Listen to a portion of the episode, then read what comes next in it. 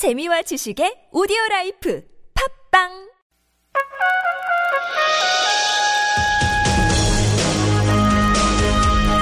열린 인터뷰 시간입니다. 의원 간담회까지 열었지만 더불어민주당이 사드에 대한 당론을 결정하지는 못했습니다. 어, 반면에 차기 당권 주자들은 사드에 반대하고 있는데요. 당대표 경선에 출마를 선언한 더불어민주당 송영길 의원 연결해 얘기 나눠봅니다. 안녕하세요. 네, 안녕하십니까. 네, 송 의원 오랜만입니다. 네, 안녕하세요. 네. 사드 문제 먼저 짚고 가겠습니다. 사드 배치 지역이 경북 성주로 사실상 결정이 났다고 하죠. 어, 사드 배치. 어떤 경우에 때에 따라서는 군사 외교적인 문제가 때에 따라서 이렇게 비공개적인 결정 과정이 불가피한 면도 있- 있기는 한데 이번 사드 배치 정부의 이런 그 충분한 의견 수렴 없이 한 속전속결 그럴 수밖에 없다고 보십니까? 저는 전혀 그렇게 생각하지 않습니다. 예. 이것은 우리 국가의 이익보다는 미국의 전략적 이익에 굴복해서 됐기 때문에 이런 것이 된 게 아닌가 생각이 들고 예.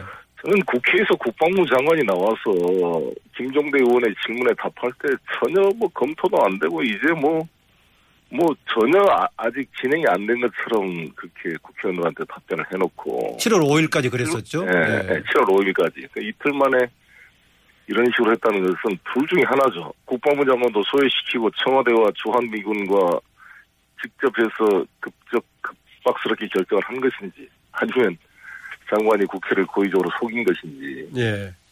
음. 그래서 저는 이제 이게 어떤 무기든 간에 이 사드가 배치되면 이 사드에 대한 통제권은 전부 미군이 갖는 거 아니겠습니까? 예. 전혀 우리 대한민국이 국익에 따라 이 무기를 어떻게 사용할 것인지를 판단할 수 있는 권한도 없는 거 아니에요. 예. 음. 이런 문제를 이 어찌됐건 비용은 우리가 같이 분담해야 되고 예.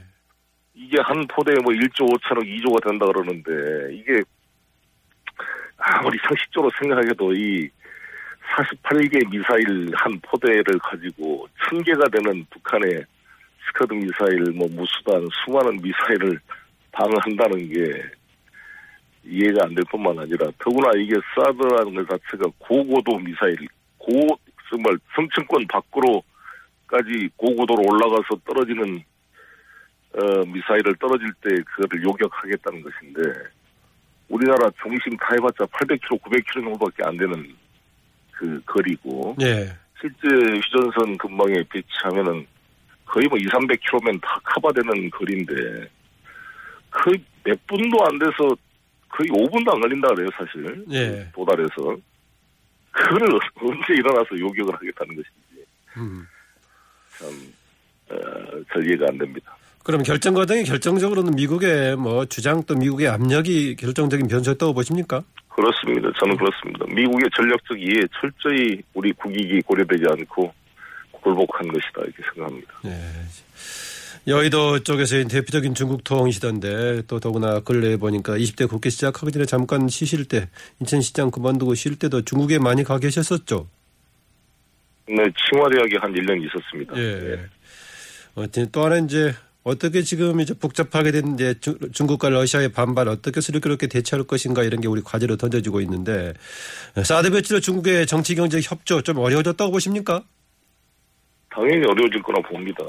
제가 중국에 있을 때만 하더라도 중국 국민들이 박 대통령에 대한 인기가 좋았습니다. 그리고 한중 관계가 정말 분위기가 좋았거든요. 예.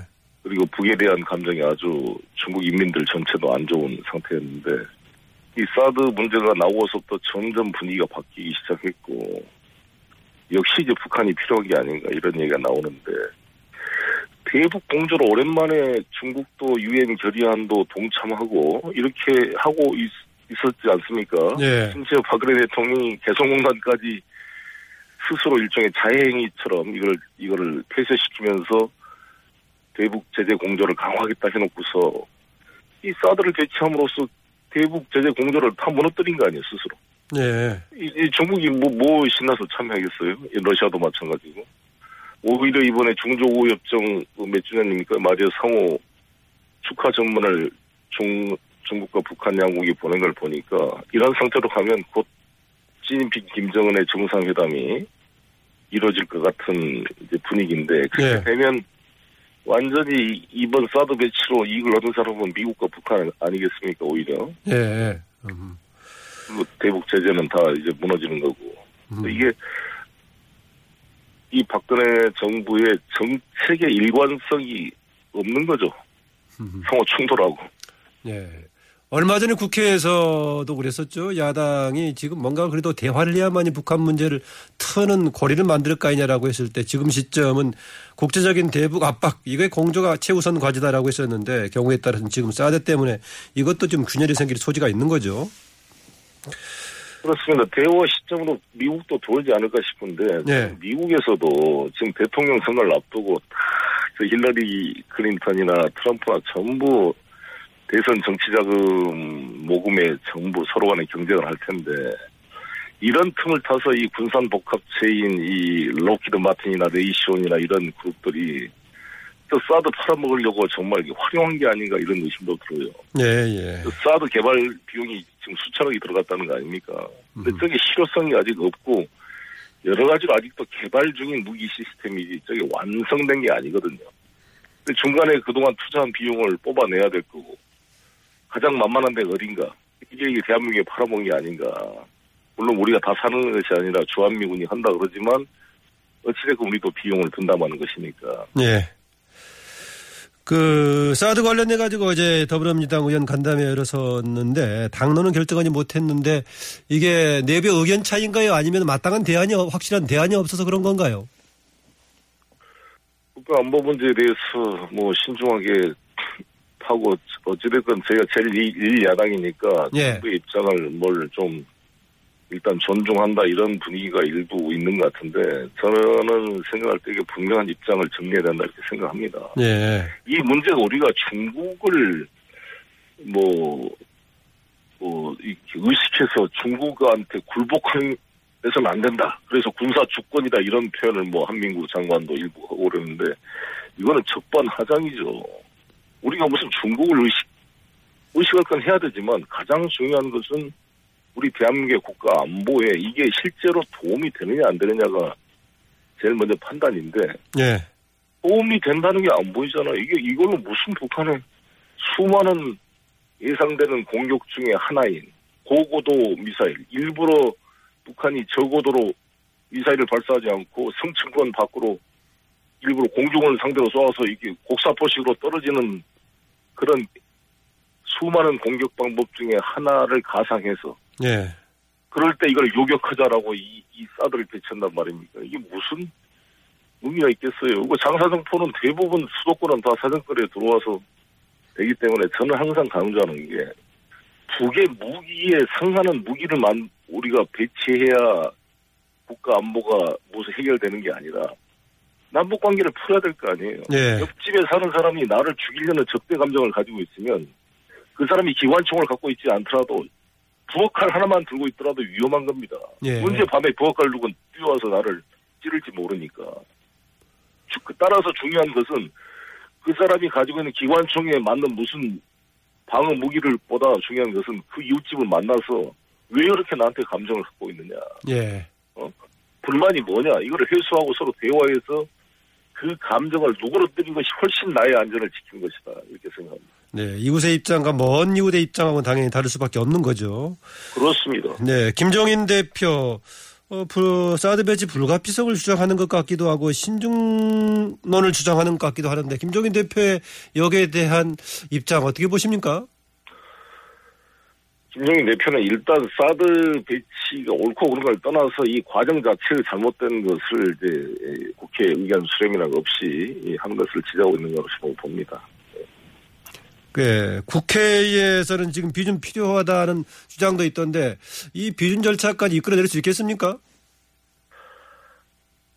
글쎄 지금 상태에서는 이 딱 사드 배치 자체가 어, 비준이 대상이 되느냐고 명시적으로 되기는 않지만은 충분히 유추 해석에서 될수 있는 부분들이 많이 있다고 생각합니다. 예. 그것을 이제 안철수 대표는 국민투표로 주장하는데 그것은 좀 무책임한 생각이라고 보고요.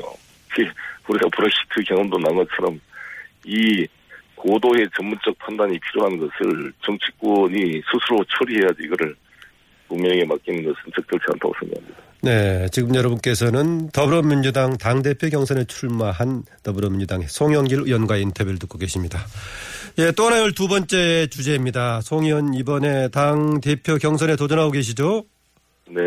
예, 더불어민주당 당 대표에 내가 왜 나서야 되는가? 어떻게 설명하시겠습니까? 예, 저는 뭐 당 대표를 이번에 처음 출마하는 겁니다. 예. 하는데 지금 이 시기에 제가 필요할 거다라는 생각을 합니다. 저도 아주 부족한 사람이고 어, 단점도 많고 그렇지만 어, 제가 가지고 있는 장점과 조건이 지금 이 시기에 가장 효율적으로 필요한 시기가 아닌가라고 제가 판단해서 저는 아, 총선에 출마하면서 당선되면 당대표 나가겠습니다라고 공약을 세울 정도로 이렇게 확신을 가지고 나오게 되었습니다. 예. 그 당대표가 물론 당연히 당을 최고로 이끄는 이제 구심점이 되기도 하지만 또 그때그때마다 당대표 역할과 의미가 조금씩 다르지 않습니까? 예컨대 네. 총선 앞두고는 공천의 구심점이 된다든가 여러 가지가 있는데 이번의 경우에는 이제 3당 체제에서의 사실상 더불어민주당의 초기 리더십이 되겠죠? 네. 그 점에서는 현재 3당 체제에서의 더불어민주당의 핵심적인 리더십은 어느 방향, 어느 요소가 중요하다고 보십니까? 평화와 경제라고 보는데요. 어찌됐건 우리 국민들의 안전을 보장하는 게 중요하고 두 번째는 먹고 사는 문제인데 이 평화와 경- 경제 두 개가 다 심각하게 위협받고 있는 국면입니다. 어, 지금 전쟁 일촉즉발로 불안해서 지금 어려울 정도로 한반도 이렇게 군사적 긴장이 강화되고 있고 동북아 군비 경쟁이 강화되고 있습니다. 거기에 경제는 계속 성장 동력을 잃어버리고 지금 뭐, 뭐 실업나 뭐 제2 IMF 이상의 지금 우리 경제가 소비 절벽, 뭐 인구 절벽 모든 게 지금 성장 잠재력이 떨어지고 있습니다. 이거를 우리 제1야당이 정권에만 책임을 넘길 게 아니라 이 정권을 지적하되 그러면 당신들이 맡으면 어떻게 하겠다는 걸 보여줘야 되고 이미 우리가 국회의 상당의 권력을 일부를 차지하고 있고 지방자치단체 17개 중에 9개와 기초자치단체 78개를 더불어민주당이 맡고 있는데 예. 이 지방 권력에서 어떻게 변화되는 국민의 먹고 사는 문제를 해결해 가는지를 실천적으로 보여줌으로써 중앙 권력을 맡기면 더 잘할 수 있습니다라는 확신을 국민들에게 보여주는 그런 유능한 그런 경제정당 한반도의 평화를 지키는 더불어민주당의 모습을 보여야 될 시점이다. 저 송영길은 경제 분야에 대해서 제가 국회에서 재경에서 활동을 해왔고 가장 어려운 빚덩어리 인천시를 맡아서 인천 경제의 패러다임을 바꿨다고 생각합니다. 그리고 어, 남북 문제에 대해서는 누구보다도 제가 더 어, 일관되게 의정 활동을 해왔고 인천 시장 시절에도 남북 문제를 가장 선도적으로 풀어간 지방자치단체로서 예. 한결의 통일 문화상도 수상을 했습니다. 이 두 가지 경험을 기초로 이걸 풀어보려고 합니다. 알겠습니다. 지금 현재까지는 이제 추미애 의원과 더불어 두 사람만 공식적으로 출마를 선언한 상황인데 앞으로 몇 분들이 더 나올지도 모르겠는데요. 추미애 후보 갑자기 최근에 와서 김종인 대표의 노무현 대통령 탄핵과 관련이 있다는 문제를 제기했습니다. 어, 불쑥 제기한 게 뭐 특별한 배경이 있을까요?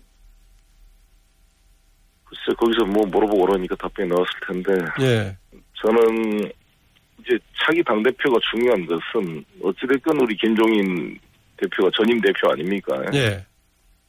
잘 모시고 조화롭게 협력을 끌어내는 대표의 리더십이 중요하다 이렇게 생각합니다. 어찌됐건 김정인 대표에 대한 찬반, 비판과 공과가 논란이 되고 있습니다만 문재인 대표가 모셔온 분이고 또 지난번 총선을 지휘했던 지도부였고 예. 어 그런데 이거를 새로운 당 대표와 이게 갈등이 생긴 것은 당 화합에 별로 좋은 건 아니다 이렇게 봅니다. 그래서 이 이번에 당선되는 신임 지도부는 김종인 대표의 장점을 잘 이렇게 활용해서 우리 당의 수권 능력을 함양시키는데 이렇게 같이 협력을 구해내야 되고 또 밖에 나가 계신 우리 이해찬 전 총리를 다시 모셔오는데 당내 갈등을 최소화시키고 협력을 구해내는 것. 그 다음에 지금 우리 손학규 어, 고문이 계십니다만 예. 에, 밖으로 이렇게 어떤 음?